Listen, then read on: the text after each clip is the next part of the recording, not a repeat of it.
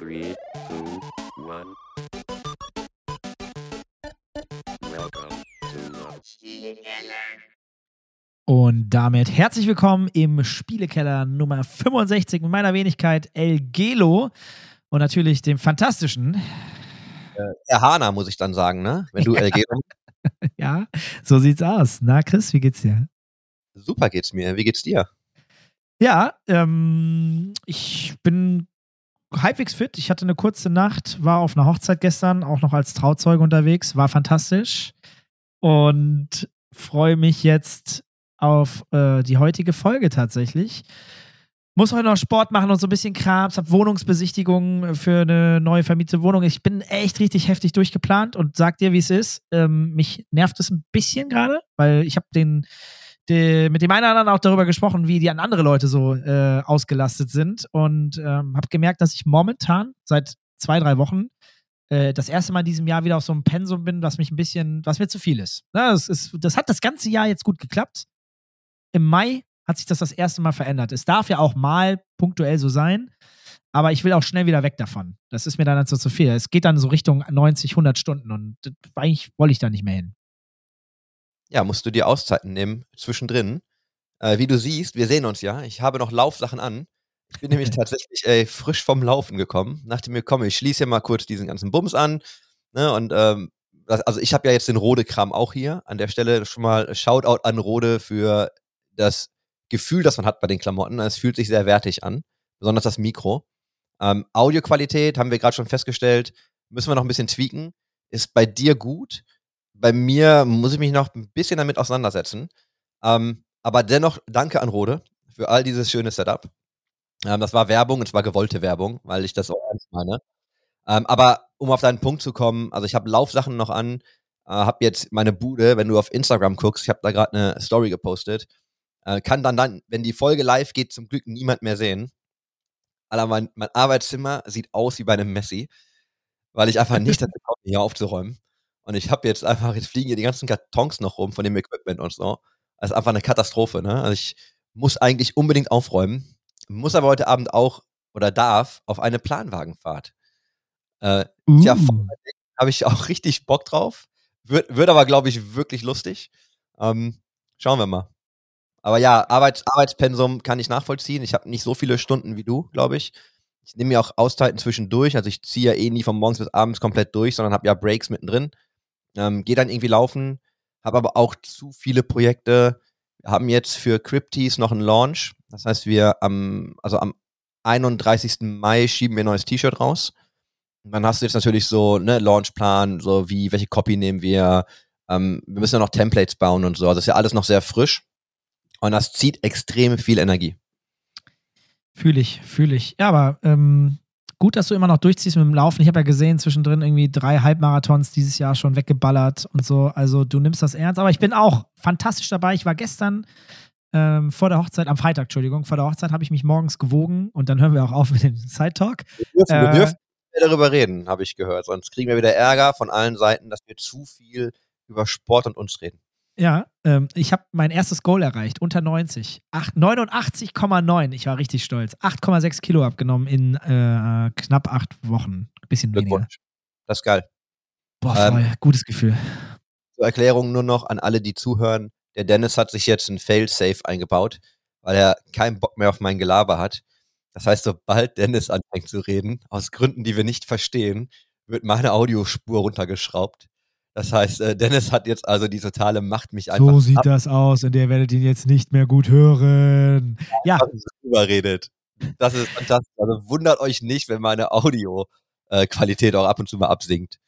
und weißt du, Chris, und genau deswegen ähm, habe ich mir für uns noch einen weiteren Gast mit dazu geholt, denn den werde ich in voller Gänze jederzeit ausreden lassen und er darf auch drüber reden und ihr werdet ihn fantastisch hören. Cedric Schlösser, schön, dass du da bist von MYI, der Geschäftsführer Hey, und auch Founder. Na, mein Lieber? Genau, zusammen. Danke, dass ich hier sein kann. Ist nice. Und äh, Arbeitsbelastung ist immer lustig. Ich finde bei Dennis krass, wie er auch selber an allen eigenen Events noch ist. Weil das war so in den letzten Jahren mein, äh, mein Failsafe für zu viel Arbeit, war, dass ich nicht mehr an alle Events gehe. Ähm, das hat mein Leben äh, dank Corona übrigens. Also Corona hat mir das gezeigt, dass das möglich ist. Und das hat mir das äh, gezeigt, ja. Du warst ja vor Ewigkeiten, müssen wir fast schon sagen, zu Gast bei uns im eSport Business Talk, auch mit Video. Und vielleicht fasst du einfach nochmal dich ganz kurz zusammen. Also einmal, wer du bist, was du eigentlich alles machst, weil du hast schon Events jetzt mal in den Raum geworfen. Ähm, erklär doch einfach einmal für alle, die dich nicht kennen, äh, wer bist du eigentlich und was machst du? Genau, Cedric Schlosser. Ähm, ich habe MYI, das stand ursprünglich für Mindsanity, gegründet. Das äh, ist ein E-Sports-Team aus der Schweiz, äh, wurde berühmt mit StarCraft 2. Äh, daraus ist dann die Agentur MYI geworden. Und wir sind heute in der Schweiz, darf ich glaube schon sagen, die führende Agentur, äh, welche alles E-Sports, Gaming, Videospiele, Nerdkultur anbietet im Sinne von ähm, Events, Kampagnen, Kommunikation, Produktion, äh, ja, alle Richtungen. Dort sicher ein bisschen zum Teil ähnlich wie Dennis, aber wir sind noch ein bisschen mehr auf, auf, auf Eigenveranstaltungen so ausgelegt, sag ich mal. Ähm, und in den letzten Jahren, da hatten wir auch letztes Mal darüber gesprochen, ähm, sind wir auch immer mehr Richtung Deutschland und Österreich, Dachmarkt äh, expandiert und arbeiten da jetzt auch mit vielen zusammen oder versuchen da unser Ding hochzuziehen, auch in der deutschsprachigen Region, genau. Ja, oder was kann ich noch sagen? Zu mir selber. Zockst du, zockst du gerade eigentlich noch viel? Fällt mir, wir haben schon lange nicht mehr drüber geredet. Ja, also viel ist jetzt äh, sicher übertrieben. Ich würde gerne immer noch viel zocken, ja, absolut.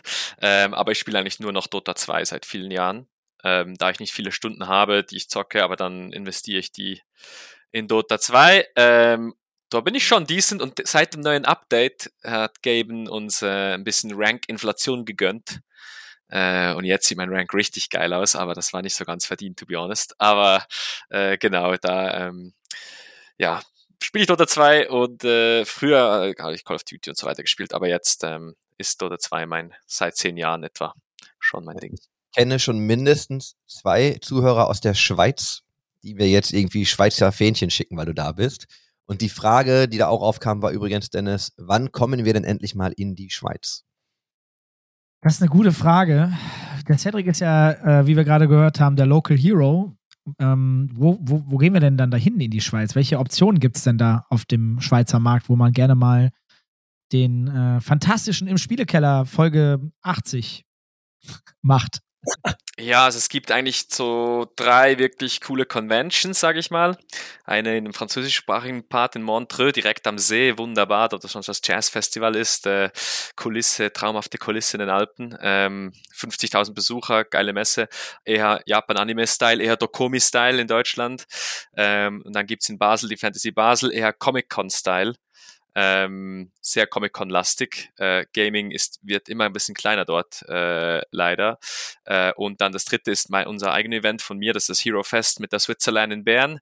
Das ist sicher der Gaming-lastigste Event, sind da 20.000 Besucher. Und wo natürlich ideal wäre, ist an der Switzerland, das ist die große LAN-Party mit über 2000 Spielern. Ähm, die ist auch immer gleichzeitig mit dem Hero Fest. Also dort ähm, ist sicher ein idealer Ort für, für einen Podcast und da hat man auch unendlich viele Schweizer Gäste äh, und ab und zu sogar auch deutsche Stars, die vorbeikommen, äh, je nachdem, wer gerade Lust hat, genau. Ich wollte aber gerade sagen, du hast jetzt erstmal andere Dinge vorgeschoben und dich dann so ans Ende gestellt.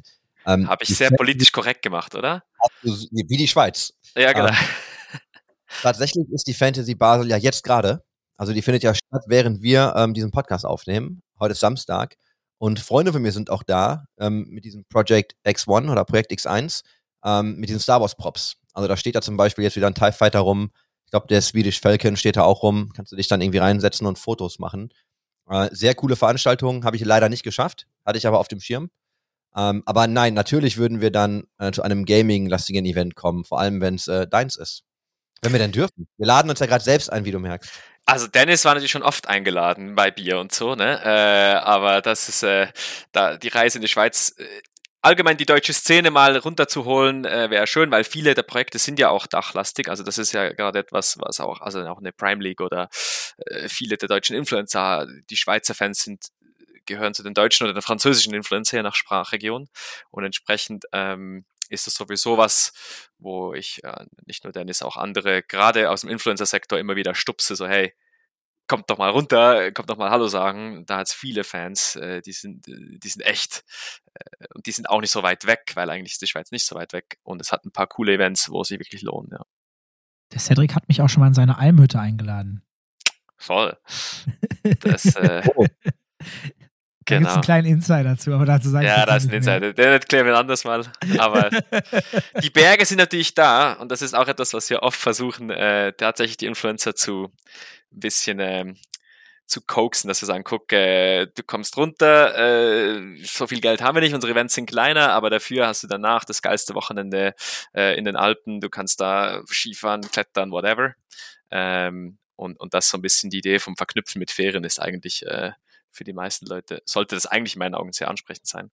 Ähm, Ich habe sehr lang gebraucht, bis ich zum ersten Mal in der Schweiz war tatsächlich, obwohl es so nah ist. Und tatsächlich war es bei mir aber auch so, wir waren mit- mit Autos da, wir haben so eine Autotour gemacht über diese ganzen Bergpässe. Und das war schon sehr beeindruckend, ne? wenn du es auch gar nicht gewohnt bist. Du hast ja, also Berge, ja, immer sehr beeindruckend, aber du hast auch an jeder Ecke einen See, ein super kleines, schönes Dorf gefühlt. Und also das war mein allererster Eindruck und der ist richtig gut hängen geblieben. Also ich fand es tatsächlich echt schön. Ja, und wir haben extrem gutes Internet, darf man wirklich sagen. Also sowohl Mobile wie auch äh, Glas. Also wir können problemlos auch äh, auf die Berge hochgehen und oben Livestream machen und den Spielerkeller live äh, recorden mit 5G auf 4000 Meter. Das ist no worries. ähm, das fühlt sich dann schon, ich weiß, das ist, äh, da ich sehr viel in Deutschland bin, das fühlt sich äh, nicht so gewohnt an, aber bei uns ist das wirklich absolutely no worries. Ähm, und, und das wäre also auch eine Option. Ich habe euch auch ein bisschen Klettergier und ein paar Seile, also äh, ich bringe euch da hoch, äh, damit das überleben. Kannst du das? Kannst du uns da hochbringen? Bist du, ähm, Ich bin kein Bergführer. Ich bin kein Bergführer, nein, nein. Aber ich sag mal, auf ein, ich habe das, ich klettere ja in meiner Freizeit, ja genau, also entsprechend, äh, sage ich mal, eine, eine sogenannte, ein Klettersteig oder wir sagen den Via Ferrata. Das würden wir gemeinsam überleben, ja. Ähm, bin ich mir ziemlich sicher. Besonders ihr starken Crossfitter und Jogger da ist, also no worries. Lauflauch? Da ist ja nicht Genau. viel in der Arm. Kann ja kann, kann laufen, aber das war's. Lektion 1 vom Klettern ist, die Kraft kommt aus den Beinen. Ne? Das, äh, Ja, der, gut. der Chris, Chris hat gerade schön erstmal die Bodybuilder-Pose gemacht. Ja, okay. Toll, Dennis. Verrat doch nicht alles. Ähm, ja, pass auf. Wir, wir gehen da gleich mal ins Eingemachte und reden noch ein bisschen ähm, über das, was du noch so machst. Wir wollen vielleicht ein paar News mal kurz zwischenschieben. Ähm, so eine Frage, die ich an dich generell auch hätte, wäre, wie krass hat dich jetzt eigentlich gar nicht mal die Pandemie mitgenommen, weil über die haben wir auch gesprochen, als du damals schon Gast bei uns warst. Aber eine Frage, die ich dir gleich im Nachgang stelle, ist, wie sehr trifft dich eigentlich der sogenannte E-Sports-Winter? Und ne, so News, die dazu jetzt rauskamen, waren, ich weiß nicht, ob ihr es mitbekommen habt, aber ähm, Eric Anderson ist jetzt President bei Face Clan, hat sich ja vorher um das ganze Thema E-Sports gekümmert, macht er auch immer noch, aber ist jetzt zeitgleich eben auch Präsident. Und kurz danach kam noch eine Meldung, dass jetzt Face auch nochmal, ich glaube, 40 Prozent der Belegschaft äh, rausgeworfen hat. Und also das ist ja, ich habe das dann auch kommentiert beim eSports Advocate, weil ich mit James immer noch viel Kontakt habe. Es ist ja nun aber auch nicht das erste und wird auch nicht das letzte Team sein, das ähm, Staff irgendwie freisetzt. Ähm, wie erlebt ihr das? Vielleicht du auch noch, Dennis. Wir haben da auch schon gar nicht mehr so lange drüber gesprochen. Wie erlebt ihr beide das eigentlich? Ja, also beim Team ist natürlich ein Thema, dass das ähm, für mich sehr ein emotionales Thema ist, weil wir waren mit My Insanity zu den StarCraft-Zeiten doch ein, ein Top-Team, also äh, auch weltweit. Ich glaube, wir waren mal Platz 29 der meistverdiensten Preisgeldteams aller Spiele aller der ganzen Welt. Also wir waren eigentlich schon ein absolutes Top-Team. Äh, auch Fnatic kam zu uns Bootcampen und weiß, also das waren noch die Zeiten, weil sie wirklich ganz oben waren. Und dann kam dieser E-Sport Sommer, sage ich mal. Und der E-Sport Sommer haben wir eben nicht mitgemacht. Und das, das hat bei mir durchaus auch ein paar Mal hm, dachte ich, dass ich da wirklich große Fehler gemacht habe, weil viele meiner Kumpel oder so dieser Konkurrenzkumpel, sage ich mal, der Kooperenz, die sind abgezogen. Also da eben äh, ein Liquid, ein, ein Face, alle die SK, Fnatic, äh, Dignitas, alle die damals da waren, die sind dann richtig groß geworden und wir nicht, weil wir keine Investorengelder geholt haben weil wir zu jung waren oder zu naiv oder zu dumm oder da kann man 100 Theorien haben. Auf jeden Fall haben wir das nicht gemacht. Und da war ich dann auch oft traurig eigentlich, dass diese Stellung im Topmarkt haben wir verloren im Team und die Agentur hat uns dann in eine andere Stellung gebracht. Ähm, Also war das eine bewusste Entscheidung oder war das wirklich eher, dass du nicht vielleicht den, also den Weitblick klingt jetzt doof, weil eigentlich hast du das ja wahrscheinlich richtig gemacht. Vielleicht. Also A, bereust du es und B, war das eine bewusste Entscheidung oder doch eher durch Unwissenheit gesteuert? Also jetzt bereue ich es nicht mehr, oder das ist natürlich, das, das war ein bisschen das Fazit. Ich habe das durchaus bereut in den letzten paar Jahren ab und zu, weil ich dachte, hm, warum war ich so stur gegen dieses Investor? Warum war ich so, ich war ein Purist, ein Purist, also ich wollte E-Sports mit Sponsoren, ich wollte das nachhaltig bei uns ja, das, das war einfach, aber ich glaube, ich habe das auch ein bisschen aus, also weißt du, make a winning position out of a losing position. Also äh, das habe ich dann einfach zu meinem Mantra gemacht. Ob ich, wenn ich jetzt ganz viel Geld um mich rum gehabt hätte, dann vermutlich äh, hätte ich das nicht so durchgezogen. Das wäre jetzt hier Fake News oder das wäre jetzt ein bisschen falsche Lorbeeren. Und jetzt natürlich kommt eben der Winter oder bis, wie man dem sagt. Ähm, ich würde jetzt einfach sagen, ist eine, ist ein bisschen eine, eine, eine VC-Korrektur. Ich sehe da gar keinen Trendwinter. Ist einfach eine VC-Korrektur. Und die habe ich natürlich dann ich habe das immer gesagt, das kann doch nicht sein und so, das ist doch un unsustainable. Das habe ich tatsächlich immer gesagt, aber auch ein bisschen eben aus dieser Position heraus, dass ich es nicht gehabt habe. Also deshalb bisschen, äh, da würde ich sagen, dass äh, differenziert anschauen. Jetzt natürlich bin ich froh, dass ich mir nicht all diesen Investoren jetzt ins Gesicht schauen muss und ihnen sagen muss, dass alles verloren ist und dass das gar nicht wirklich gestummen hat und dass das komplett übertrieben war und all das, was man jetzt hier sagen muss. Da bin ich jetzt natürlich sehr froh, dass ich hier meine heile Welt habe ähm, und entsprechend spüre ich vom echten Winter, jetzt internationalen Winter, spüre ich jetzt nicht extrem viel. Ähm, wenn, dann spüre ich das eher bei den, bei den Konzepten und bei den Sponsoren, dass jetzt E-Sports nicht mehr das Number One Sales-Thema ist. Aber wir sind eine nachhaltige Organisation, wir sind Inhaber geführt ähm, und entsprechend sind wir auch viel weniger anfällig auf kurzfristige zum Beispiel Kapitalmarktveränderungen. Äh, die spüre, ja, die spüre ich eigentlich überhaupt nicht, sage ich mal so. Ja. Nimmst du stark wahr, dass Sponsoren auch Gelder rausziehen, weil es gibt ja auch diese zwei Mantras. Ne? Das eine ist ja immer, viele große Sponsoren, die extrem viel Geld drauf geworfen, geworfen haben, ziehen es ja ein bisschen raus. Andererseits, wenn du mit Agenturen sprichst, es kommen auch immer wieder neu nach. Wie nimmst du das wahr? Also spürst du schon, dass da weniger Geld im Markt ist oder ersetzt sich das auch einfach durch anderes Geld oder habt ihr einfach treue Sponsoren, die bleiben, weil die euch kennen und lieben? Oder ich würde behaupten, dass der Durchschnitt Basket eines Sponsors größer geworden, allgemein. Und das vergessen wir manchmal. Also früher waren die Sponsorengelder auch ultra klein. Also äh, man, dann war 10k war dann schon ein nice Sponsoring. Mit 30k konntest du schon fast Fnatic sponsern oder so. Äh, das ist heute was komplett anderes. Ähm, und entsprechend würde ich jetzt nicht sagen, dass das Geld allgemein abgenommen hat, vermutlich. Ähm, was ich vor allem spüre, ist, dass die Sponsoren nicht mehr E-Sports unbedingt kaufen, sondern eher Gaming. Ich hatte auch mit Take kurz noch, äh, oder hier ist ja El Gelo, kurz äh, gesprochen ähm, vor dem Call, dass dieser, dieser, es gibt diesen Swap ein bisschen weg von reinen E-Sports-Investments. Früher war das einfach, hey, mach doch ein E-Sports-Turnier. Ja, geil, Konzept beendet. Ähm, und jetzt ist halt so, okay, ah, wir müssen aktivieren, ah, es braucht Gaming, es braucht Influencer dabei, oh, welche Kanäle, was machen wir für einen Mix, äh, wie sieht die Paid-Kampagne aus? Früher, Paid-Kampagne, what? Wir machen Reddit-Post. Äh, äh, gibt keine Paid-Kampagne. Ähm, früher war ich stolz darauf, bin ich in die Calls gegangen und habe gesagt, hey, wir sind da nicht so eine scheiß Marketing-Agentur, wir machen keine Paid-Kampagnen, wir sind organisch, da wir die OGs. Und heute so, ja, da muss man noch ein bisschen Markenbudget hier und noch ein bisschen was da. Also da hat klar äh, Matur also Maturity auch, wir sind erwachsener geworden, es ist jetzt ein echter Marketing-Mix da, aber dafür auch eben nicht mehr dieses, dieses, hey, E-Sports ist einfach so geil organisch, damit können wir alles durchziehen und es funktioniert. Dort würde ich schon sagen, ein starker Wandel stattgefunden. Ob das jetzt auf wirklich viel Cash, das weniger da ist, zurückzuführen ist, ne, mittel. Also ich würde sagen, Gaming-Szene, mehr Geld, E-Sport-Szene, ja, vielleicht weniger. Ich baue dir eine Brücke, Dennis. Ähm, wir haben ja auch darüber gesprochen. Und auch wir hatten ja das Gespräch, ne, dass also E-Sports immer so die Speerspitze eigentlich nur von Gaming und die eigentliche Kultur liegt ja im Bereich Gaming, also Gaming Culture. Gab es da, glaube ich, auch einen Vortrag auf dem OMR ähm, von euch. Du machst das ähnlich jetzt, ne? Also du hast auch schon, wahrscheinlich auch schon immer so ein Auge drauf gehabt, aber Gaming wird für dich auch als breiten Markt in Anführungsstrichen immer relevanter, oder? Absolut.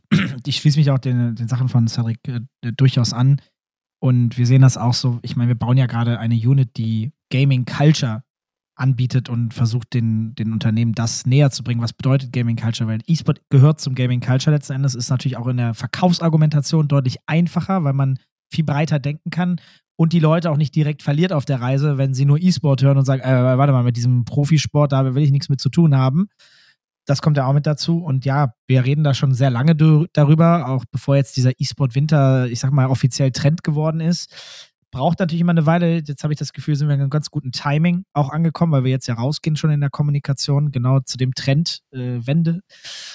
Und letzten Endes ja, E-Sport ist halt ein ganz kleiner Anteil. Ich meine, wir reden irgendwie von einer Milliarde Umsatz oder so im E-Sport, dann mal hier 1,4. Was ist das? Das ist ein Witz. Also es ist wirklich gar nichts. Und ähm, wenn du als Unternehmen Geld verdienen möchtest, wie viel Prozent musst du denn von diesem Kuchen haben weltweit, damit das irgendwie Spaß machen kann? Und beim Thema Gaming müssen wir uns alle nichts vormachen. Das ist ein, ein Multibillion-Dollar-Business. Das ist so gigantisch und das deckt einfach mittlerweile, mittlerweile fast jeden Menschen in diesem Land oder auf der Welt ab, in irgendeiner Art und Weise. Jeder, fast jede Person hat irgendwas mit Gaming Culture zu tun. Das ist halt das Verrückte. Und aktuell, glaube ich, geschätzt je nach Quelle auf 150 bis 170 Milliarden. Also einfach im Vergleich. Ne? Deswegen haben wir auch beim Observer schon immer gesagt, ey, eigentlich, Leute, müssen wir uns das große Thema angucken, weil die Industrie im E-Sports ist, ist nett, ist einfach sehr klein. Und ich habe das ja zu dir auch schon mal gesagt, da gehörst du ja zum Glück dazu. Aber es gibt ja auch eigentlich nur so zwei Handvoll Unternehmen, wenn man die Publisher mal rauslässt, die auch profitabel sind und wirklich Geld erwirtschaften mit dem, was sie da so machen. Ne? Also vor allem im E-Sports. Voll. Also definitiv. Und ich meine, auch da fairerweise, ähm, Cedric hat es ja auch gesagt, früher MYI mega big unterwegs, dann etwas anderen Weg eingeschlagen ich meine, wir haben ja auch Core mit E-Sport angefangen. Mittlerweile machen wir ja auch nicht nur noch Core E-Sport, wobei wir schon E-Sport-Produkte immer noch pushen, weil wir natürlich auch sehr passioniert dabei sind. Aber das sind immer die Produkte, die am beschissensten wirtschaftlich laufen. Die kosten, wenn du kein Minus machst, machst du nur kein Minus in der Regel derzeit, weil du ganz viel Passion, Zeit investierst, die du selbst investiert, anderes Personal aus Liebe zum Produkt investiert und sagt, nee, ich liebe das, aber ich habe da Bock drauf und ich mache das jetzt oder wir Rabatte geben ins Unermessliche für unsere an uns selbst sozusagen für Produktion, Event, die Rate Cuts runter reduzieren, weil wir sagen, naja, also wir können das ja mit unserer zweiten Firma, die dieses E-Sport-Produkt baut, wenn wir das jetzt eins zu eins abdecken mit normalen Rates, schaffen wir es gerade gar nicht. Also Ziel ist natürlich schwarze Null, sagt man immer, ist der Traumcase in einem E-Sport-Case. äh, und das, das kann man mal machen, aber langfristig ist natürlich auch keine Option. Ne? Und deswegen, klar, wir sind viel breiter aufgestellt, viel mehr im Influencer-Thema drin. Wir haben super viele Produktionen, die gar nicht E-Sports-mäßig unterwegs sind und natürlich dann auch irgendwie die Brötchen bezahlen, die man irgendwie backen muss. Ne? Und das, das macht auch über Bock, da ne, muss man auch dazu sagen. Und es verschmilzt auch immer mehr miteinander, dass auch immer mehr Creator Teil der E-Sports-Ökosystems und andersrum. Und ich glaube, das ist halt das, worüber wir in letzter Zeit viel sprechen. Das muss halt, das, das, es gibt eine neue Generation, es gibt einen Wechsel der, der, der Cases und man muss jetzt halt auch einfach ein bisschen neu denken und eben nicht engstirnig bleiben. Und das funktioniert, glaube ich, bei MWI, so ich das verstehe, sehr gut und bei uns auch. Aber viele haben auch zu kämpfen, weil der Switch, auch je größer man ist, der Switch auch immer schwieriger ist. Ne? Und da gibt es ja andere Unternehmen auf dem Markt, die jetzt gerade deutlich mehr zu kämpfen haben. Ich glaube, MYI und Take TV äh, im Kern sind jetzt ja auch nicht gigantisch. Ne? Also da ist ja so ein, äh, auch der, ich sag mal, sich zu bewegen etwas einfacher. Ne? Struktur ist auch ein bisschen anders. Ich kann noch eins nachschieben, und da hatte Cedric ja auch ähm, Bezug zu. Äh, also LDLC, der äh, Retailer, der Elektronik-Retailer ähm, in Frankreich, die haben ja Team, also Team LDLC gehabt und haben jetzt auch verkündet, dass sie das zum Juli 2023 einstellen werden. Also das ist einfach auch nochmal ne, so ein Team, das irgendwie struggelt, aber da war das ja auch eher ein anderer Case. Da gab es da, glaube ich, auch eine Partnerschaft mit Olympique Lyonnais. Ähm, das ist jetzt vorzeitig aufgekündigt worden. Und das, also die Company, die ja E-Sports genutzt hat, ähm, ne, um auch an die Zielgruppen zu kommen, die ähm, stoßen jetzt E-Sports ab. Also die stellen quasi ihre E-Sports Operations ein. Ja, und das finde ich ehrlich gesagt ein viel schlimmerer Case als die amerikanischen VCs, die jetzt äh, keinen Bock mehr haben, da Geld zu investieren. Weil ehrlich, also ich muss ganz, also eben das ist jetzt arrogant, aber in unserer Reihe, wir haben nie geglaubt, dass das funktioniert, was die Amis mit ihren VC gemacht haben. Also da haben wir immer wie, äh, also eben, so nach ein paar Jahren habe ich dann gedacht, fucking hell, wie konnte ich so falsch liegen? Das war echt, das war ein bisschen frustrierend, ehrlich gesagt. Also da, da, war ich schon ein bisschen bitter auch gegenüber mir selber, dass ich das so falsch immer gesehen habe. Jetzt kam das zurück. Bei LDLC finde ich es eben schlimmer, weil es eigentlich ein Werksteam ist, das direkt das Vermarktungspotenzial auf den Shop von LDLC als großer Elektronikhändler, ähm, also äh, da ist eigentlich ein klarer Marketing-Case dabei. Das ist ein Invest aus, dem, aus der Firma heraus, nicht einfach aus das ist aus, einer, aus einem echten ökonomischen Entity, das ist nicht einfach pures Investor-Geblabbel, sondern da hat man echt was dahinter. Und sie sollten eigentlich aus dem Marketing-Case, hätten sie vermutlich relativ, ich weiß nicht, wie gut sie das umgesetzt haben, das ist dann natürlich dann die nächste Frage, aber theoretisch hätten sie eine recht direkte Pipeline gehabt von, ich mache hier E-Sports mit viel Viewern und ich habe hier Sachen, die ich verkaufen will an genau die E-Sports-Zielgruppe und ich bin in einem geilen Markt, nämlich Frankreich, äh, geiler E-Sports-Markt eigentlich. Ähm, also äh, hat eigentlich coole Elemente und ich fand jetzt diesen Case man muss auch sagen, dass sie nicht viel Begründung, glaube ich, geschrieben haben. LDLC, soweit ich gesehen habe, hat einfach, es kann auch sein, dass Corporate nicht gut ging und sie einfach gestrichen hatten. Jetzt ist ein bisschen Part von Inflation und, und, und andere Sachen und nicht E-Sports Winter. Aber die Cases finde ich schlimmer, weil da hatte es eigentlich ein rechtes Konzept dahinter, das funktionieren kann. Und bei diesen Investor Cases, spätestens mit diesen IPOs, war für mich eigentlich klar, dass das hatte nichts damit zu tun, da wirklich ein funktionierendes äh, Ökosystem zu bauen. Äh, also das war schon ein bisschen, nicht, ich sage jetzt nicht bei allen, und es ist natürlich alles äh, nur eine Theorie, aber die IPOs hatten klar gezeigt, dass es einfach immer darum ging, noch mehr Geld, noch mehr Geld, noch mehr Geld und vor allem noch mehr Geld in einem kleinen Circle und nicht wirklich noch mehr Geld, das dann dem Ökosystem zugutekommt und so. Also deshalb die Case ein bisschen unterschiedlich, aber natürlich sehr schade für alle. Alle Cases, die zugehen, sind schade fürs Ökosystem ein Schelm, wer Böses denkt, aber schau mal aufs Timing von diesen IPOs. Und wenn du dir anschaust, irgendwie, das fing ja, glaube ich, an mit Guild, ne, wo es, also das, dieser ganze Beckham-Case, was ja am Ende auch nur ein, also nur in Anführungsstrichen Lizenzdeal war, da müssen wir doch gar nicht ins Detail gehen, ne? Da habe ich auch, glaube ich, ähm, schon mal mehr zu gesagt, aber eigentlich war es nur ein Lizenzdeal, das heißt, Beckham hat halt Geld dafür bekommen, dass er ein bisschen Geld zurückinvestiert. Sein Geld lag aber auch schon eingefroren auf einem Konto, das er es auf jeden Fall bekommt. Und dann wurde das ja immer so als sein Team verkauft. Und die sind ja dann auch irgendwie an die Börse, ne? Das ging ja dann alles relativ schnell. Und das sind dann so Cases, wo du dich halt fragst, so, worum genau geht's da eigentlich? Ne? Ist das ein Money Grab? Ist das dann irgendwie sustainable? Gibt es dann einen vernünftigen Plan dahinter? Und dann gab es ja einige von diesen ne, sogenannten Spec Acquisitions, wo du also quasi schon eine Firma quasi hast, die ja nur noch andere Firmen aufkauft, um sie an die Börse zu bringen. Und da sind ja ein paar von passiert und waren ja ein paar von im Gespräch zu einer Zeit, wo schon absehbar war, dass so dieser ganz große Hype eigentlich gerade vorbei ist und dass das so ein kleines bisschen ne, bergab gehen könnte. Und das wirkt dann natürlich nach außen relativ schnell als, ey, die Kohle nehmen wir noch mit. Ich will nicht sagen, dass das so war, aber ne, so im Großen und Ganzen auf so einer Zeitachse, ich weiß nicht, ist, ne, könnte man so wahrnehmen. Mhm. Und äh, das Traurige mit diesem Hype ist auch, oder? Diese, die gleichen Leute, die E-Sports überhitzt haben, indem sie diesen Sommer mit diesen Investmentgeldern so hoch geredet haben, reden jetzt etwas nieder, nur um sich zu schützen eigentlich. Und es ging, ich glaube nämlich wirklich nicht, dass E-Sports als Phänomen irgendwie kleiner geworden ist oder da ein echter Community-Winter existiert. Es spielen genau gleich viele Leute Competitive Games wie damals. Ich war jetzt am Major in Berlin ich glaube, der Durchschnittsspend pro E-Sports-Person ist auch weit hochgegangen. Es war jetzt ganz normal, dass an einem random Major in Dota kommen Leute aus Amerika, die zahlen die Flüge, die kaufen sich VIP-Tickets für 280 Euro mittlerweile. Eintritt für Premium Seats war 280 Euro. Wir sind nicht mehr bei früher so 15 Euro oder gratis, oder sonst kriegen wir es nicht voll.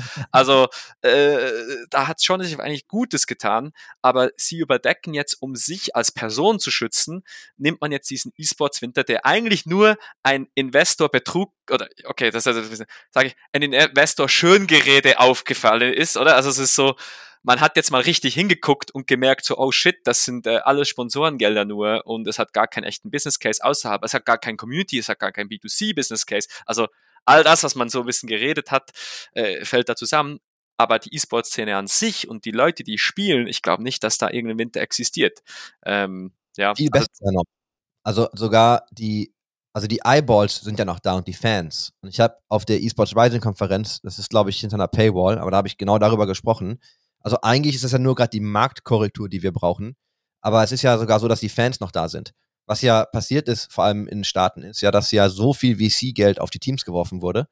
Einfach weil man es immer größer machen wollte. Ne? Die Teams haben dann, also einige haben das Geld sinnvoll ausgegeben, andere vielleicht nicht. Liegt jetzt auch nicht an mir, das zu bewerten.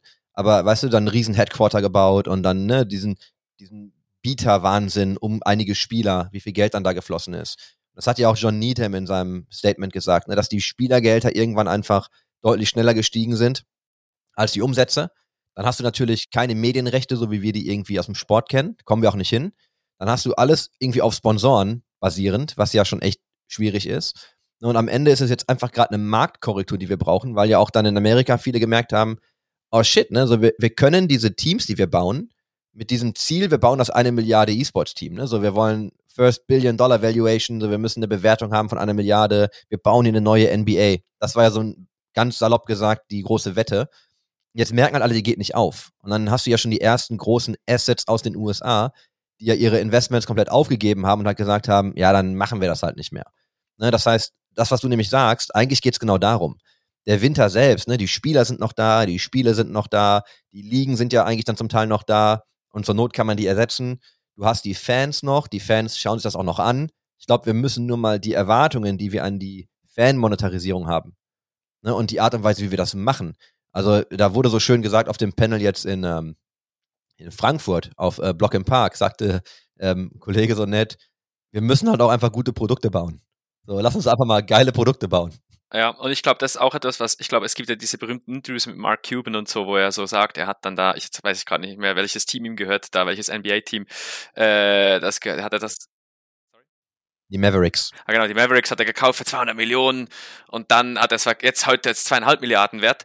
Aber die Mavericks, würde ich jetzt sagen, machen vermutlich fast alles genau gleich wie damals. Aber weißt du, was nicht gleich ist? Die Liga und die Viewership und die NBA und wie die aufgestellt ist und wie sie sich selbst vermarktet und wie sie das Potenzial aus dem Sport holen aber das Team selber hat fast, äh, es ist einfach eine Behauptung, hat vermutlich nur sehr wenig dazu beigetragen. Und das ist natürlich auch etwas, was für den E-Sports jetzt jemand, da kann vielleicht Dennis dann was dazu sagen, wenn wir natürlich die Teams angucken, wenn ich gucke, wie viel ich, was ich als Team gemacht habe und was ich jetzt als, als große Eventveranstalter oder als großer Turnierveranstalter oder als Vermarkter mache, ist die Aufgabenteilung eigentlich ein bisschen komisch, weil wir, eigentlich die Veranstalter müssen viel mehr Risiko eingehen, müssen viel mehr liefern oft. Und dass die Teams haben natürlich auch ihre, ihre wichtige Rolle, aber man sieht es in Dota, es kommen random fünf Spielerteams da rein, weil sie brauchen gar kein Team. Und da ist natürlich die Wertschöpfung sehr fragwürdig plötzlich, wenn einfach random Fünfer-Stacks kommen äh, in, in Quarterfinal von einem Major. Okay, was habt ihr denn da beigetragen, Frauenherr-Team? Ähm, und äh, da fragt sich dann, wenn das Investment vielleicht eher in die Infrastruktur und eben eher in Entwicklung von geilen Produkten, die dann geile Mediawerte haben könnten, gegangen wäre, dann wäre es vielleicht etwas ganz anderes. Und man sieht jetzt, die Korrektur erfasst zum Beispiel Riot viel weniger, weil sie viel mehr in das Produkt investiert haben, nämlich äh, die LEC, die Worlds, die lokalen Ligen wie die Prime League und nicht so viel in reine Teaminvestments. Natürlich, da die Teams mussten viel Geld sogar in die Liga investieren. Man hat sie gezwungen, durch Franchising Geld in die Liga zu investieren. Das ist ja eigentlich, Franchising habe ich auch immer gehasst, aber jetzt im Nachhinein vielleicht gar nicht so dumm. Man hat nämlich die Investoren gezwungen, Geld weiter zu überweisen. Ähm, und, und da sehe ich spannend. Also das ist für mich sehr ein spannender Case. Ja. Die große Schwierigkeit dabei war ja aber, dass sich zu dem Zeitpunkt, als diese Franchise-Ligen an den Start gekommen sind. Es gab ja kein Team, das sich jetzt hätte leisten können, sich so einen Slot zu kaufen, ohne nämlich eben sich das VC-Geld aufzunehmen. Und das ist ja, glaube ich, so ein Hauptproblem an der Industrie gewesen, dass daraufhin das ja so schnell aufgeblasen wurde, weil einfach keiner die Möglichkeit hatte, daran teilzunehmen. Dann vielleicht mal eine provokative Frage an mich. Also sind eigentlich die Publisher schuld, dass die Blase so groß gewachsen ist in so kurzer Zeit? Puh, ja, schwierig zu sagen. Also ich glaube, die Publisher-Verantwortung war ja schon immer etwas, dass, dass viele im E-Sports entweder traurig waren oder enttäuscht waren, ähm, dass sehr wenig Publisher-Verantwortung drin war, obwohl ich natürlich sagen muss, ich habe auch den Schweizerischen E-Sports-Verband aufgebaut und war auch viel mit den Olympischen und Schweiz-Behörden für Sportförderung und also da war ich ganz tief drin, auch beim Jugendschutz-Videospielgesetz der Schweiz war ich tief drin, äh, mitten mit der Regierung gemeinsam das neue Gesetz ausarbeiten und da ist natürlich zum Beispiel Publisher Support äh, gar nicht hilfreich. Also von der Seite her, äh, Sie sehen, das ist natürlich wieder eine ganz andere Münze, sage ich mal. Also vom Sportpuristen her war es schön, dass die Publisher viel Raum gegeben haben, aber ich glaube vom vom Investment Cycle her war es natürlich immer ein bisschen traurig, dass die Liga-Entwicklungen oder die eben die Produktentwicklung der Core des Core-Produkts dieser, dass dort immer sehr ich glaube auch die Leadership extrem schnell gewechselt hat. Also man sieht, lokal ist okay, Public Community Licensing, dann wieder alles Licensing komplett zu, äh, dann ultra teuer, dann wieder nicht, dann wieder, also die Änderungen da, für die, die sich da ein bisschen auskennen, äh, die waren oft von Publisher zu Publisher riesig und von, je nachdem, wer es gemanagt hat, riesig, je nach Land riesig, dann noch, äh, je nachdem noch unterschiedliche, ja, Continental Entities und so. Also ich würde jetzt nicht sagen, dass die Publisher wirklich schuld sind. Ich glaube, die Franchise-Ligen kann man durchaus sagen, dass das schon ein bisschen gierig war, dass sie eben dieses Investment, äh, ich meine, es war ja zwei clever, die Investoren wollten alle in Teams investieren und sie haben ihnen einen Weg gegeben, wie sie in Teams investieren können und selber das Geld kriegen können als Publisher, von dem her sicher nicht unclever und vom, wie ich ja vorher gesagt habe, vom Geldort her ja dann eigentlich nicht schlecht. Es war dann zumindest in der Liga und nicht nur bei den Teams. Deshalb so mittel. Aber es war sicher etwas kurzfristig und diese Franchise-Ligen, ich frage mich, wie schlau die wirklich aufgebaut wurden und wie, wie, wer hat das eigentlich alles entworfen und wie haben sie das genau in so fünf Minuten einfach rausgeklatscht und dann kam da hunderte von Millionen rein und äh, also sehr wenig Oversight, sehr wenig sportlicher Oversight. Also da kann man schon, ja, das ist sicher fragwürdig dort, wie, wie sauber und nachhaltig das umgesetzt wurde. Ich glaube, diese Investment-Ticket-Größen müssen ein gewisses, also müssen einfach eine gewisse Größe haben, damit es als, als interessantes Investment rüberkommt. Ich stimme dir erstmal zu mit dem, was du gesagt hast. Ich glaube halt immer noch, dass wahrscheinlich haben die Publisher einfach daran geglaubt, dass das auch funktioniert, ne? Und dass es auch gut funktioniert. Das ist ja dieser, dieser amerikanische Weg, wir bauen jetzt die amerikanischen Sportligen nach. Und dann finde ich, wenn du dir anschaust, wie das Activision Blizzard gemacht hat, das war halt schon hart, nicht greedy, ja, vielleicht auch greedy. Das war aber echt so go big or go home. Ne? Wir machen jetzt die Riesentickets. Aber wenn du dir das Deck mal anguckst, die haben ja, glaube ich, aber auch wirklich daran geglaubt, dass sie das umsetzen können. Ich glaube, die haben nicht, weder damit gerechnet, dass sie irgendwie, dass das gar nicht funktioniert. Jetzt kam die Pandemie, da sind wir wieder bei dem, was du vorher gesagt hast, ähm, in Bezug auf den Winter. Man muss auch immer schauen, wie viel ist die Pandemie jetzt wirklich daran schuld, dass gewisse Dinge dann nicht funktionieren. Ne? Und wie, wie sehr versteckt man sich vielleicht danach, also einfach dahinter. Aber ich glaube halt, dass besonders Publisher geglaubt haben, dass sie das wirklich umsetzen können. Was mich aber interessiert, Dennis, ich würde dir die Frage nämlich auch gerne mal zuwerfen, zumal du eine Liga betreibst. Ne? Also mhm. jetzt vor allem mit Project V eigentlich eine relativ wichtige und große für Valorant. Wie nimmst du das denn wahr? Also wie ist denn da auch für dich die Wahrnehmung des Publishers, also aus so einer Ligenperspektive, weil du am Ende baust ja Talente für ein größeres Ökosystem. Total. Mm, also ich meine, was man Riot in dem speziellen Fall tatsächlich sagen muss, sie investieren verhältnismäßig deutlich mehr Ressource als wahrscheinlich jeder andere Publisher derzeit. Zumindest fällt mir niemand ein. Also ich möchte niemanden schlechter reden, als er ist. Ressource heißt nicht immer nur Geld, sondern auch Expertise, Zeit, ähm, Commitment durch Reichweiten, Netzwerk, Socials, alles, was irgendwie dazugehört. Und hier und da vielleicht auch mal Geld durch Content-Strecken, die ermöglicht werden. Man kriegt doch mal ein Budget, um ein Female-Team zu folgen und Content zu kreieren. Also so, dass dann auch die Abteilungen übergreifend, nicht nur E-Sport, sondern hm, Marketing oder generell äh, Riot, PR etc. pp. da schon Interesse hat, das ganze Ökosystem gemeinschaftlich zu vergrößern. Und das ist schon sehr, sehr positiv, würde ich sagen, weil man ja auch weiß, wie es anders geht, äh, fairerweise. Ich komme ja aus guten Zeiten, wo Blizzard noch sehr aktiv war und dann irgendwann nicht mehr. Ich komme aus Zeiten, wo Valve noch nie irgendwas machen wollte, äh, gefühlt. Und da muss man sagen, hat Riot schon klar einen Ziel und auch einen gewissen Weg, der schon sehr gut zumindest zu erahnen ist, wo es hingeht. Nicht alles davon gefällt mir, äh, offensichtlich, weil manche Sachen ja auch für uns nicht gerade produktiv sind, wenn sie Dinge erst an einen Third Party auslagern und dann vielleicht später selber machen. Ne? Das ist ja auch mal die große Gefahr. Du hast halt nichts in der Hand außer der Vertrag, der nur so lange geht, wie sie möchten, in der Regel. Ähm, das ist auch ganz spannend. Und ich muss sagen, ich bin grundsätzlich aber sehr, sehr happy, wie Riot den Weg geht fürs Ökosystem. Weil da nachhaltig das Ökosystem unterstützt wird. Es ist immer sehr, sehr schwer und jetzt sind wir ja am unteren Eben, äh, Ende der Project V ist ja wirklich das, der, der Unterbau letzten Endes. Ne? Also ich sag mal, der harte Kern der Community, die, äh, wo, die, wo die Entwicklung anfängt, zum Profi-Profi zu werden, der irgendwann vielleicht mal Tier einspielen kann. Und der ist halt extrem wichtig, das hat Riot schon verstanden. Er ist aber auch extrem teuer, damit du da ein Ökosystem baust, was, was nachhaltig funktioniert. Und da wünsche ich mir natürlich immer noch manchmal ein bisschen mehr Support.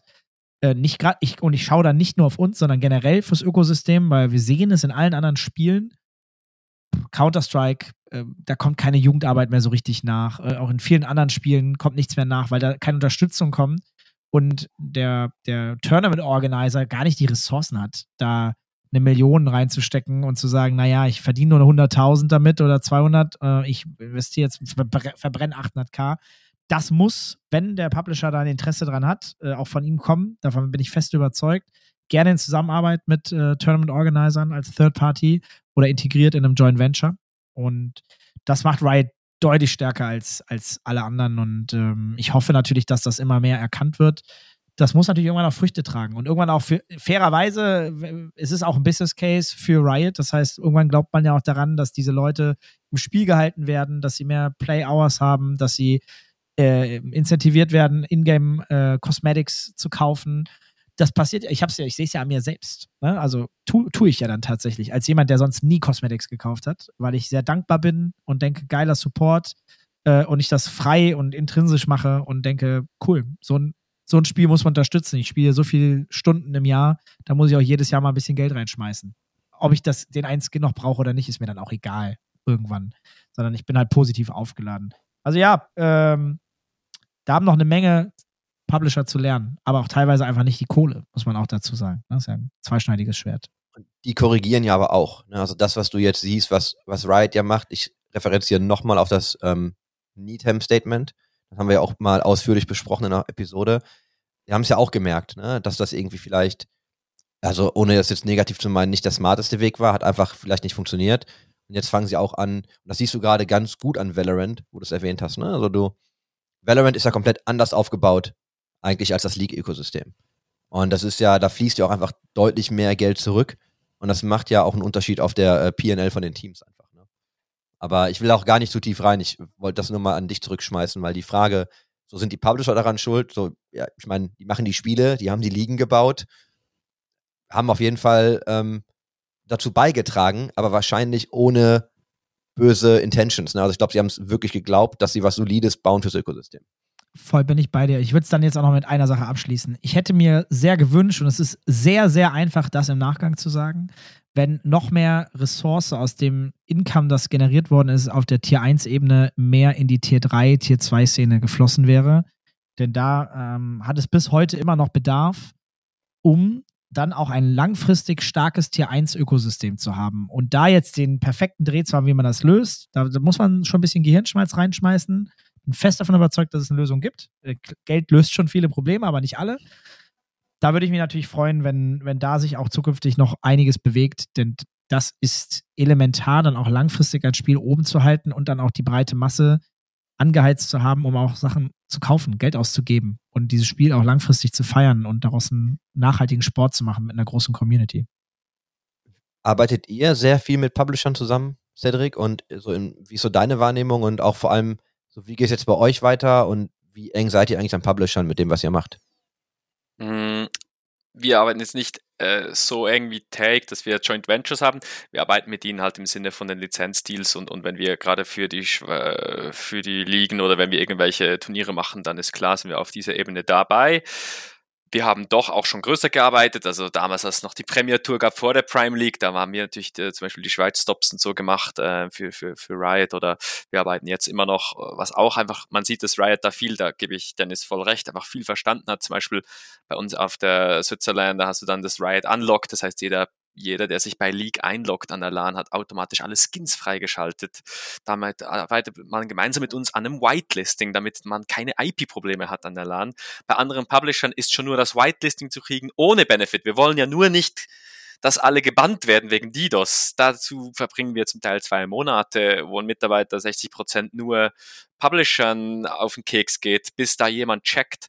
Es sind dann halt wirklich so Nischensachen so, oh, was ist, wenn mehr als 50 Playstations ah, mit irgendeinem Game da drin sind, man, ai, ai, dann hast du das Drama, oder? Und, und das ist, das wird in Zukunft das Internet ein bisschen einfacher, wenn mehr IPs und so verfügbar sind, aber also solche Sachen sind, sind spannende Cases und sonst arbeiten wir mit den Publishern meistens ähm, halt wirklich auf Cases von, hey, dürfen wir das mit unseren Partnern, mit unseren Endemic, Non-Endemic Partner machen? Und dann heißt es oft ja, damit wir gute Drahts haben. Ähm, wir machen ja relativ viel in Fortnite auch. Also das ist etwas, das bei Mo in den letzten Jahren ein größerer Change war, dass auch Fortnite bei uns sehr ein wichtiges Spiel ist. Wir sind einer der größten Turnierveranstalter in Europa in Fortnite. Äh, Finde ich übrigens auch ganz faszinierend, wie sich die Fortnite-Szene viel mehr nach der echten E-Sport-Szene anfühlt, als alle anderen E-Sport-Szenen, die so tun, als ob sie sind. Weil in Fortnite hast du wieder wie früher, du hast die 17-Jährigen, die die 15-Jährigen managen. Du hast die, äh, du hast junge Vereine, du hast Chaos, du hast Cleverness, du hast äh, kleiner Betrug, du hast geniale Ideen, du hast all das Zeugs, das vor 20 Jahren die Romantik vom E-Sports war, die hast du da wieder voll da und es ist nämlich, okay, es fehlen nämlich nur die jungen Leute. Es fehlen gar nicht die, machen schon Chaos. Die braucht man nur. Und, und das finde ich zum Beispiel bei, finde ich jetzt auch äh, bei League, wenn ich in die Schweiz gucke, dass das eigentlich das Einzige, was Riot bis jetzt nicht geschafft hat, ist, dass wirklich diese, die, der volle Jugenddrang wie früher da ist. Riot hat, glaube ich, das bei in unserem Alter und so sehr gut geschafft, dass League langfristig einen wahnsinnig starken Platz haben wird im E-Sports. Aber gerade bei der Jugend ist es noch nicht ganz da. Ähm, und das finde ich bei Fortnite sehr faszinierend zu sehen, wie da wieder ja, da, also jetzt pitchen mir wieder 19-Jährige ihre Ideen und ich sehe mich selber darin und denke so, ah, was macht, mein Gott, wie jung ist der denn? Und dabei waren wir genauso jung. Äh, und, und das finde ich schon sehr, ah, das macht mir jetzt in Fortnite, ich spiele das Spiel selber nicht, aber mir macht das von der Szene extrem viel Spaß zum Zugucken. Ähm, und Epic geht da als Publisher auch einen spannenden Mittelweg, irgendwo zwischen Kontrolle und No-Control. Ähm, die sind, glaube ich, auch noch im, im, im da im Stadion vom Ausprobieren, sage ich mal. Sie machen ja auch große Changes. Ähm, und mit Fortnite Creative äh, 2.0 ist ja auch wahnsinnig spannend, dass sie zum Beispiel das Licensing komplett aufgemacht haben und gesagt haben, hey, ihr dürft alle Brand Deals machen. Und ich meine, das ist natürlich für uns genial. Ähm, und ich hoffe, dass da auch ein paar andere Publisher dann sich das absehen und sehen, okay, solange da nichts harmful drin ist, schadet es dem Ökosystem eigentlich extrem wenig.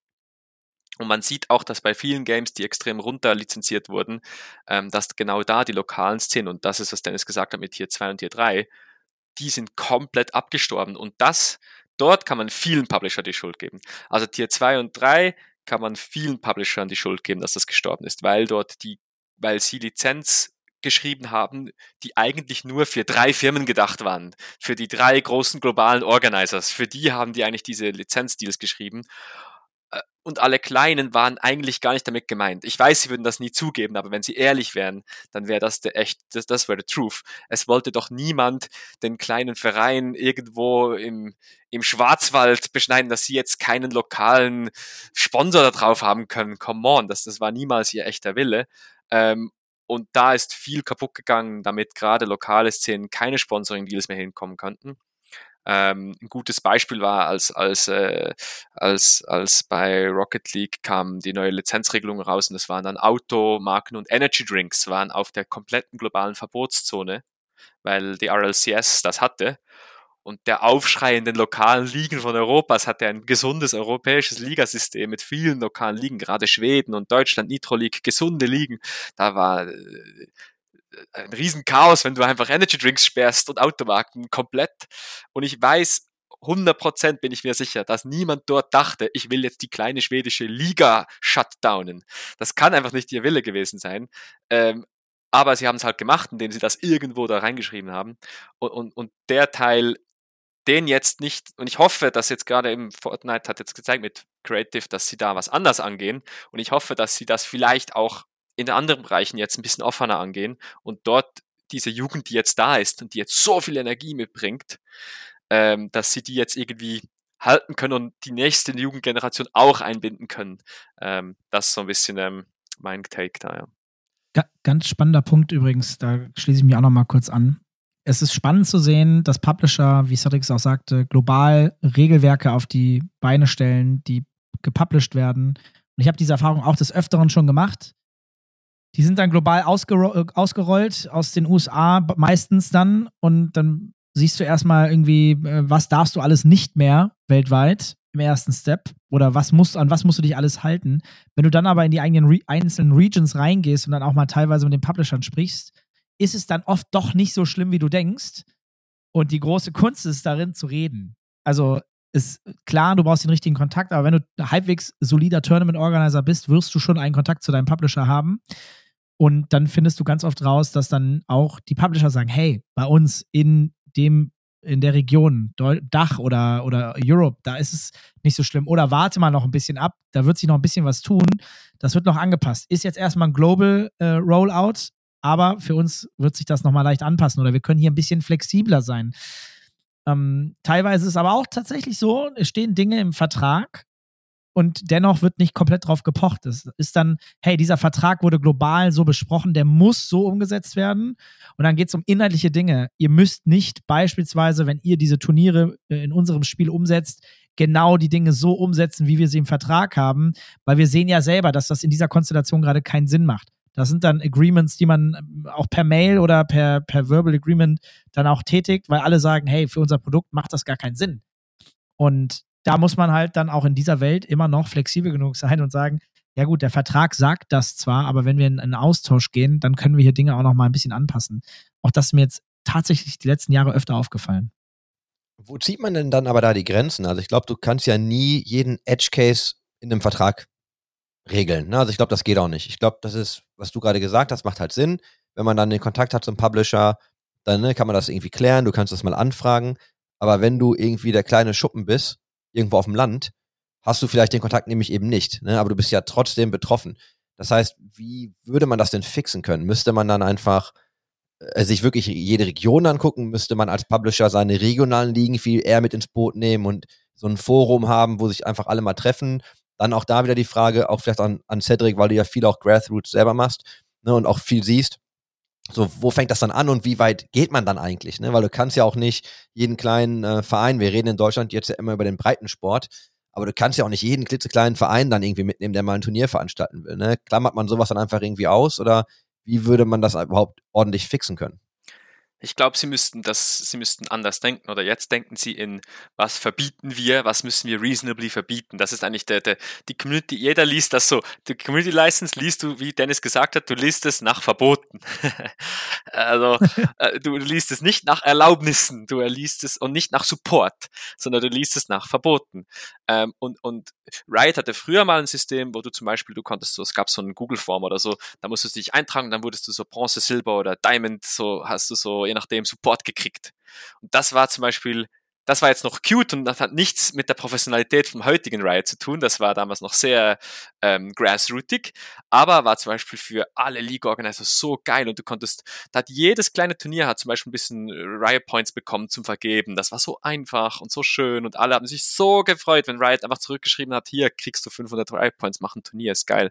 Ähm, und, und ich glaube, wenn sie da anders denken würden, nämlich sagen, okay, wie können wir denn diesen Grassroot helfen und supporten. Das muss ja nicht nur, nicht nur mit Cash sein, es kann ja eben schon nur mit Erlaubnissen sein, indem man einfach sagt, guck, hier, wir haben euch, uns in euch hineinversetzt und wir erlauben euch all diese Sachen hier und dann gibt es vielleicht ein paar Sachen, die wir wirklich verbieten, aber auch die irgendwie, also einfach dieses Umdenken von ermöglichen anstatt äh, eigentlich verbieten und ich glaube, dann würde das schon zum Teil äh, gut was ändern, ja.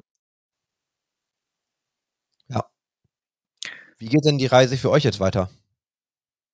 Also was, was geht jetzt bei euch so auf der Roadmap für die nächsten, sag mal, Monate? Ja, also bei uns ist natürlich, also weiterhin, wir haben ja genau mit Corona haben wir genau die Expansion nach Deutschland angefangen. Das war natürlich ein bisschen, äh, äh, sage ich mal, nicht das einfachste Pflaster, auch nicht für Conny, unseren äh, Deutschland, äh, sage ich mal, mein mein Deutschland-Schatten, unser Deutschland-Chef, äh, der äh, da auch nicht eine einfache Zeit hatte in den ersten zwei Jahren gleich.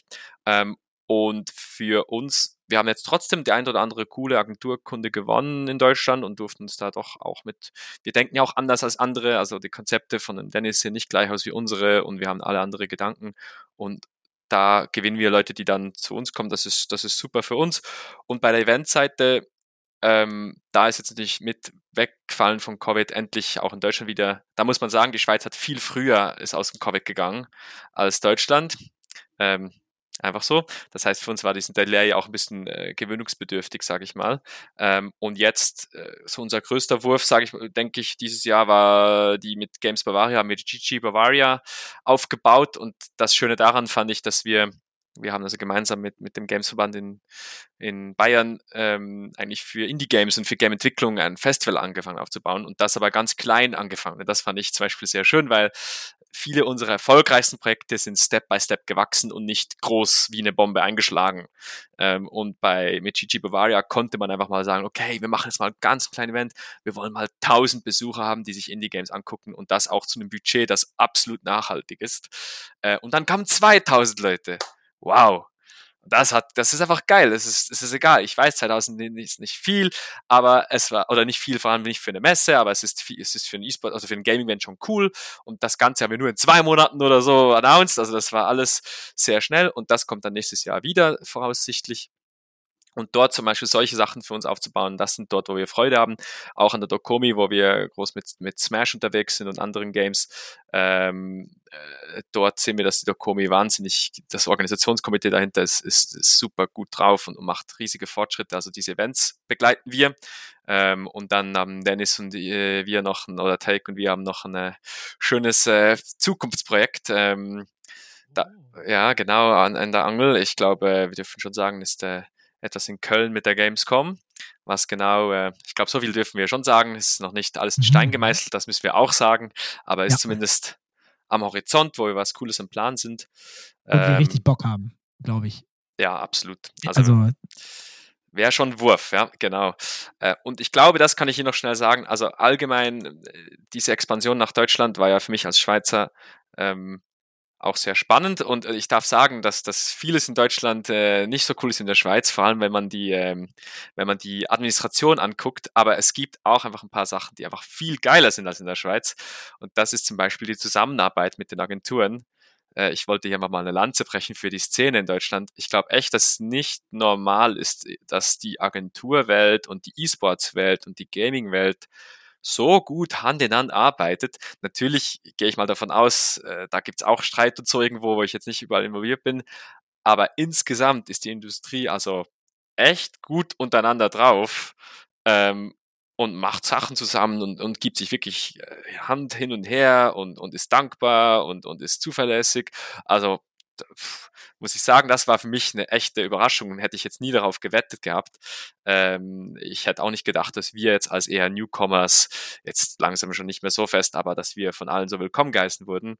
Er hat sicher geholfen, dass Dennis und ich im Homestory Cup schon immer wieder mal aufeinander getroffen sind. Aber insgesamt kann man wirklich eine Lanze brechen für die, für die professionelle Szene da. Ich glaube, business-wise sehr vollbildlich. Ähm, und war für mich auch sehr angenehmes, angenehme Jahre der, der Anfangszeit jetzt, genau. Das so in den Raum. Perfekte Schlussworte eigentlich. Ich will nur eine Sache noch sagen. Ähm, weißt du, wenn du sagst, 1000 Leute ist nicht so groß oder 2000, ich verstehe genau, was du meinst. Ich möchte aber an dieser Stelle, da sind wir ja wieder bei Erwartungen, mach erstmal eine Veranstaltung mit 1000 Besuchern. Ne, veranstalte erstmal was für 2000 Leute. Wenn wir über Streaming reden, ne, du siehst so, ja, das sind irgendwie, weiß ich nicht, 4000 Zuschauer bau doch erstmal einen Stream, den sich 4000 Leute angucken. Und das ist viel, ne? Also man, wir reden immer über kleinere Zahlen, also klein ja auch nur, weil wir immer diese riesen Zahlen gewohnt sind. Aber das ist ja Teil des Problems, über das wir hier die ganze Zeit gesprochen haben. Bau doch erstmal einen Stream auf oder eine Veranstaltung, die am Ende so diese Leute ziehen. Wenn das so einfach wäre, würde das jeder machen. Ähm, also da breche ich nochmal eine Lanze einfach für das, was du gerade gesagt hast, mit klein anfangen, Step by Step wachsen. Finde ich persönlich auch geil. Ist auch einfach more sustainable und sinnvoller. Ist halt nur nicht sofort dieser riesen VC-Wurf. Ne? So, wir fangen morgen an und machen die Schalke Arena voll mit einer E-Sports-Veranstaltung oder so. Ne? Dann machst du einfach erstmal ein bisschen kleiner. Also da an der Stelle nur einfach mal selber besser machen und dann kann man auch mal über ne, was ist groß, was ist klein, was ist gut, was ist schlecht reden. Und das ist ja euer beider Business sowieso. Also ihr habt da ja einfach fantastische Arbeit geleistet mit dem, was ihr macht und macht das ja auch weiterhin. Ist ja einfach so. Man vergisst nur einfach ganz oft, wie viel Arbeit das ist. Absolut. Danke dir für die, danke dir für die lieben Worte. Ja, kann ich, äh, also, ne, kann ich genauso unterstützen und auch bestätigen. Und finde ich sehr schön, dass Cedric das aus der Schweiz auch so wahrnimmt, denn das ist auch meine Wahrnehmung. Hier und da gibt es immer mal ein bisschen Knies, das gehört dazu. Aber overall, wie gut die Agenturen und alle miteinander arbeiten, ähm, dieses, dieses Gegeneinander, was man aus der klassischen Agenturenwelt so oft hört und sieht und auch teilweise immer noch mitbekommt, das kotzt mich immer noch an. Deswegen freue ich mich, dass wir wirklich 98 Prozent der Zeit entspannt durch die Welt kommen. Und jeder hat mal was zu meckern oder hat auch mal irgendwo, ja, hast du gesehen, was der gemacht hat. Aber unterm Strich kommt man gut aus. Die meisten nehmen sich in den Arm und äh, arbeiten echt gern zusammen. Und das ist so ein bisschen auch die Devise, glaube ich, die MYI gerne fährt und wir auch habe schon immer gesagt, wir sind die Schweiz äh, über Take TV und ihr seid wirklich aus der Schweiz. ähm, ne, also ähm, ich finde das gut. Also ich finde, jeder, der vernünftig miteinander umgeht, warum nicht? Der Markt ist, da, also mit guten Ideen ist der Markt noch groß genug für alle. Sehe ich genauso. Danke euch. Hätten wir diese Folge mit ganz viel Liebe.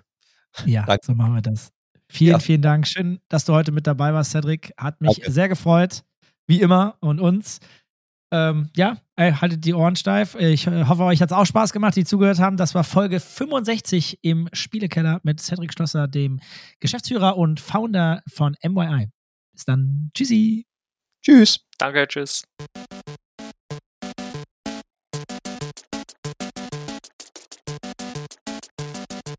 System shut down.